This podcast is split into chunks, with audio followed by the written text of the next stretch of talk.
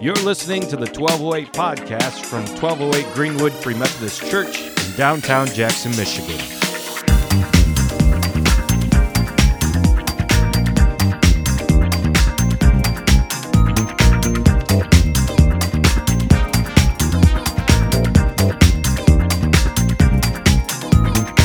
We're going to talk a little bit about what we are looking to do here in the new year, new year, in the new school year in the fall. Uh, we, as I mentioned, we have put dinners on break for the summer to try to figure out what it is that God wants us to do. We've been trying to get back into dinner church for about a year, year and a half, kind of low key versions of it, whether it was ordering pizzas, but then we moved from that to actually like making food, and we still have yet to just like see the natural comeback of it. So we're trying to pray. God, what do you want us to do here at 1208? Because we know if that if we just try to keep doing the same thing that we're doing every week, like there's a little bit of insanity there, madness there when there's no results to it. So we got to figure out because God has a plan. He wants to reach Jackson. Uh, we have gone through a pandemic, which makes things difficult. Uh, there have been plenty of moments of spiritual warfare over the last few months and over the last few years. And 1208 has a history of shattering every time that it starts to move somewhere. And so, as we look forward to what God wants to do in this next season, let's protect our hearts so that we don't get used by the enemy to shatter things again and let's give ourselves over to God. Like Jesus changed the whole world through 12 disciples, he can do it with the 20 ish of us in this room.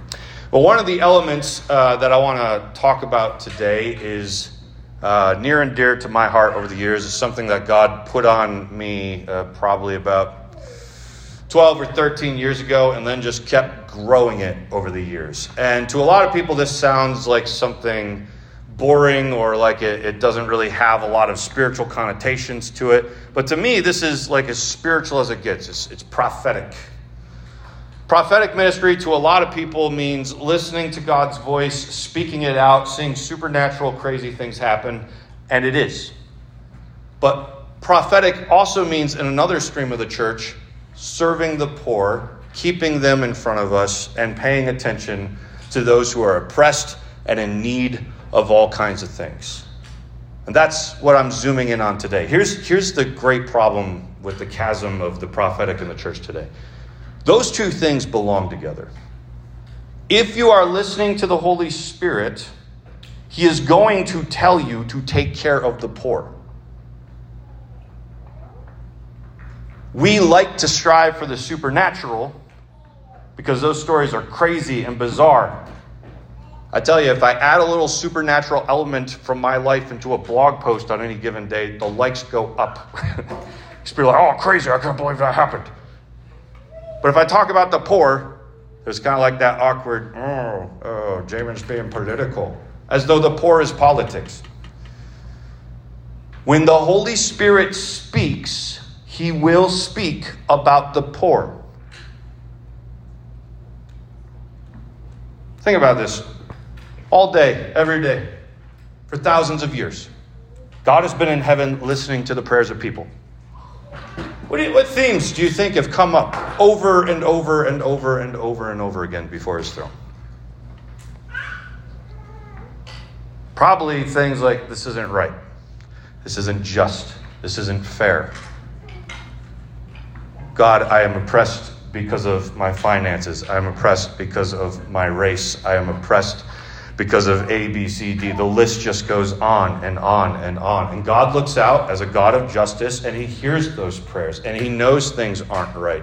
He knows humanity is oppressing one another. He knows spiritual beings are oppressing humanity. And He knows that these prayer requests are coming before Him over and over again. And He knows that those particular prayer requests are often the reasons that people don't want to believe that God is real. Because God, if He's real and if He's good, then bad things shouldn't be happening. And God has an answer to the bad things that happen in this world, and it's called the church. And if you look throughout history, you'll see like hospitals Why so often are they named like St. John's or St. this or St. that? Is because the church somewhere along the way said the sick need to be taken care of. Why are Christians always making things like food banks? Why are Christians trying to find ways to find people the aid that they need and all these different things? It's because throughout history, the church has tended to be on the forefront of listening to the Holy Spirit's voice and recognizing that the poor need to be served. And if you just read the prophets, the people who heard God's voice the most, the people who, who saw the craziest supernatural things, their eyes open to see angels and calling down fire from heaven and all these kinds of things. Those people were always talking about justice. We're always talking about the poor and the needy. And those prophets, they were not kind to oppressors. I don't know if you've ever read the prophets before, but I did it once. All in one long streak. And I was so depressed when I was done. The prophets are supposed to, I mean, the Bible should cheer you up, I would think. But if you ever just read through the middle part of it, all in, in a few days, you will be so overwhelmed with sadness and guilt. because it's doom and gloom all over the place.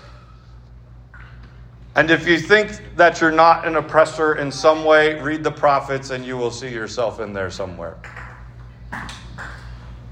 that the rich oppress, that the uh, middle, middle, uh, middle, middle, middle rich, middle class. Thank you.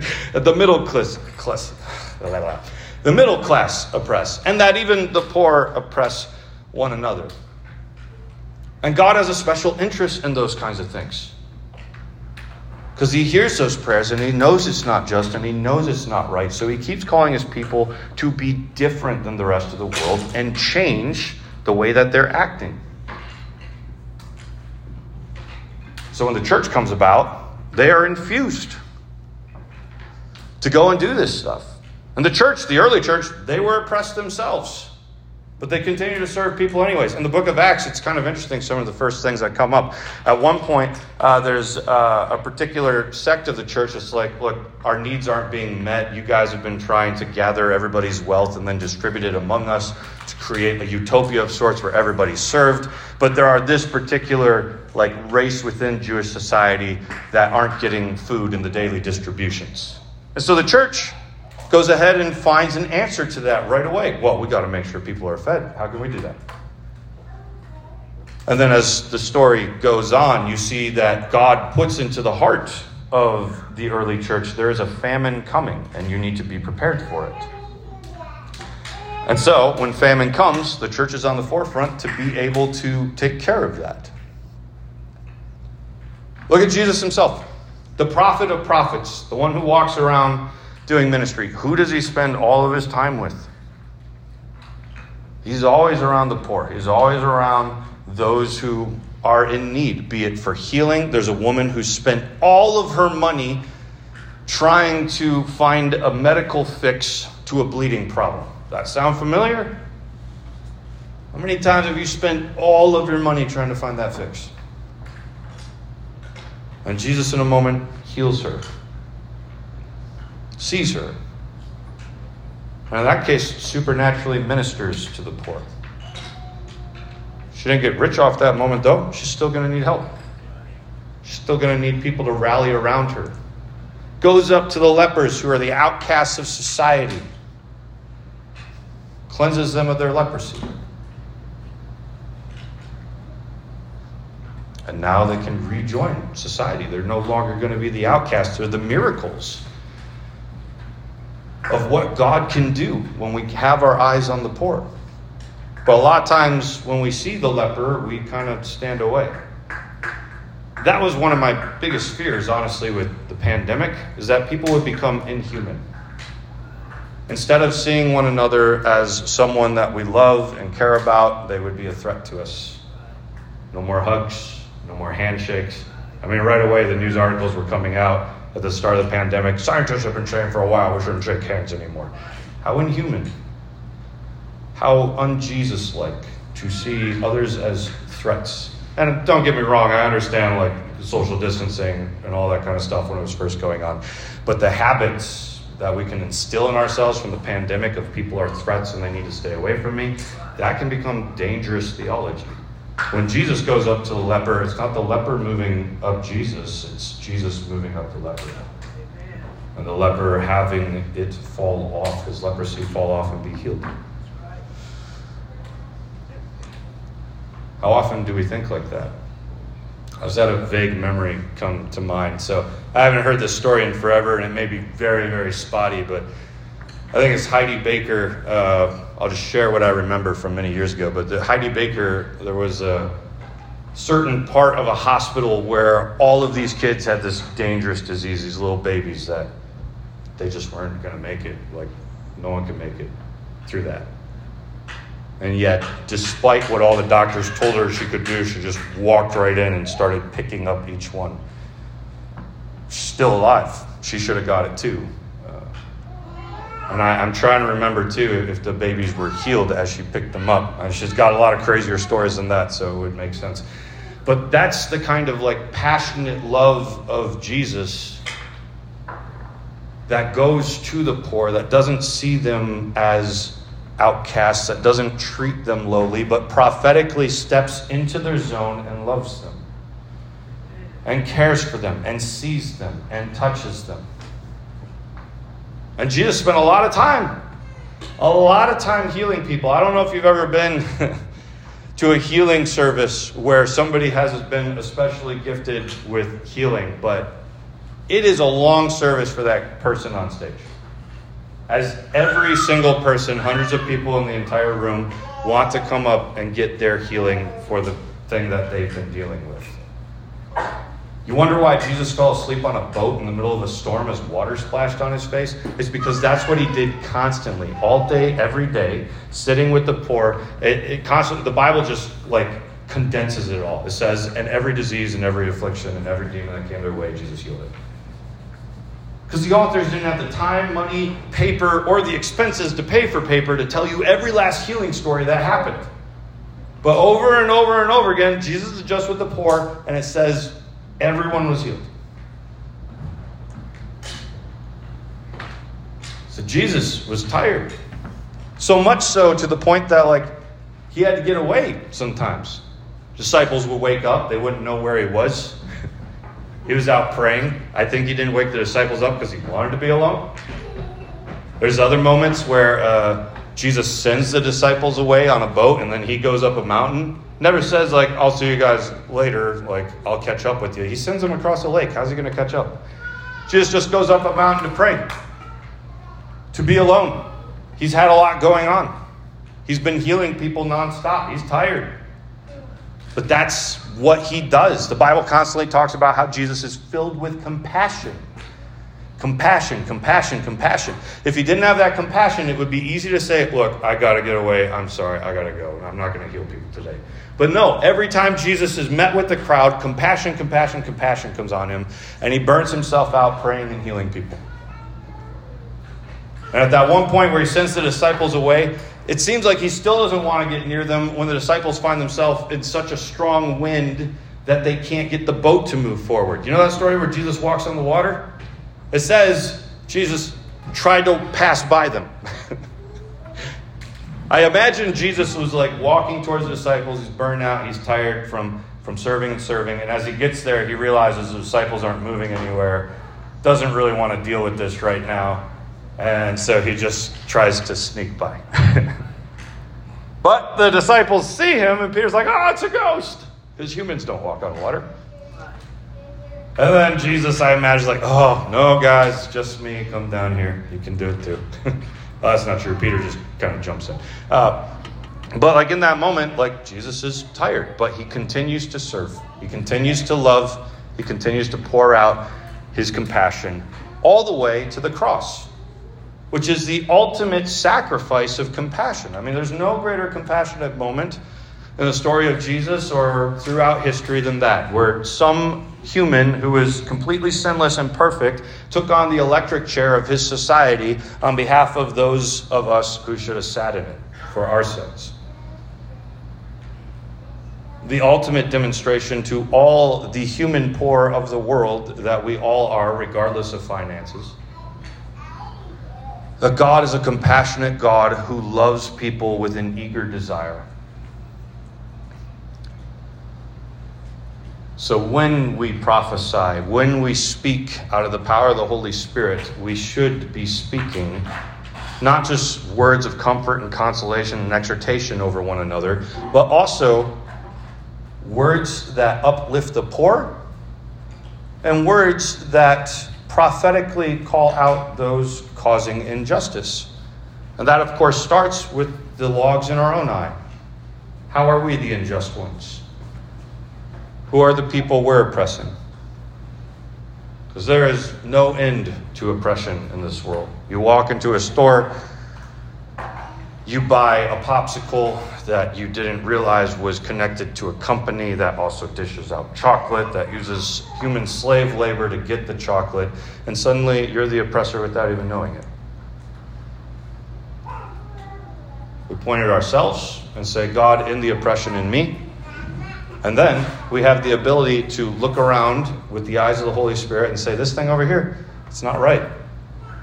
You know, I realized during the pandemic when a lot of hot topics came up that I could have got myself in some big trouble and perhaps did. I don't know. But when I see oppression in political stuff, the Spirit fills me and says, like, there's a Jeremiah, there's a fire in my bones, and if I do not speak, it will burn me up. There were moments throughout the pandemic that I felt that.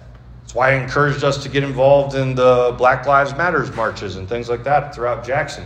Because there's a fire in my bones that this oppression is not right. And I need to state that and join in those who need the help. Nobody should have to ask the question if they matter. Everybody matters in Jesus' eyes. He went the full distance to prove that to us. So, as we look forward to whatever He's calling us to, uh, it's not just like a Jamin thing, like Jamin just really has a desire for social justice. No, this is a Holy Spirit thing that He's always been trying to put on the church.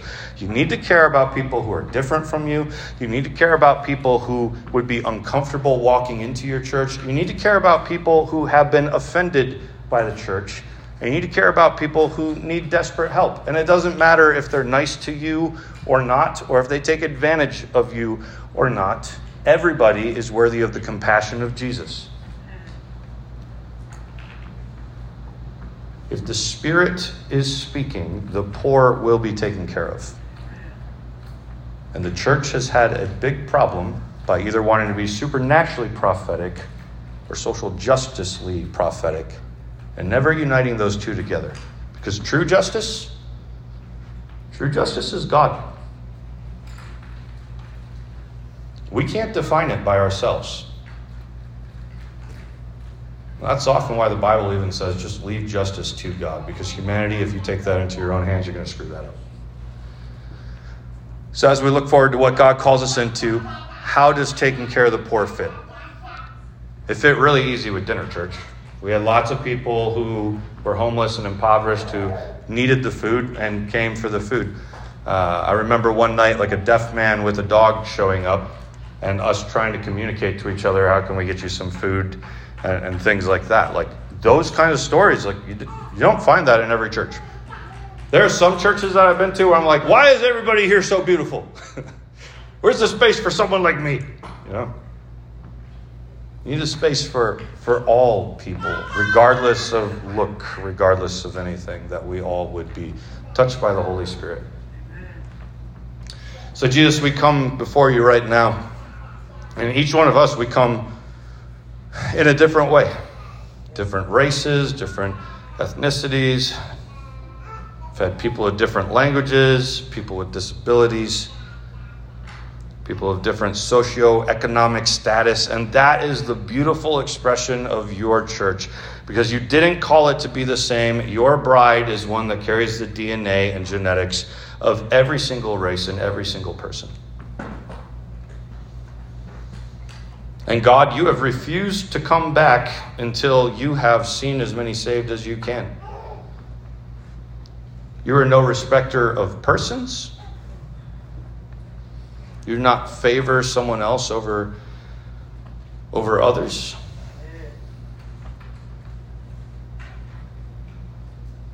You are not one to uplift the rich put down the poor. Your eyes do not work like our eyes. Your heart does not work like our heart. The dividing lines that we put up around ourselves, you've been trying to erase for a very long time. So erase the ones in me, erase the ones in us. And help 1208 to submit its heart to be more like your heart. There are some things, God, that we just don't need to pray into because it's obvious from Scripture already. And there are some things where people are always like, I need a word, I need a word, I need a word. Taking care of the poor is not a word that needs to be told to us because it's been said so many times already. So, whatever it is that you have us look like, would you please help us be able to incorporate that and help us serve all the different people that we served before? The eclectic mix that was once 1208. Help our hearts burn to get to that point. For you give your people different kinds of gifts. That includes the gifts to give and serve. Empower us in all the different ways that we are. Fuel us with compassion. And give us both the uh, spiritual wisdom we need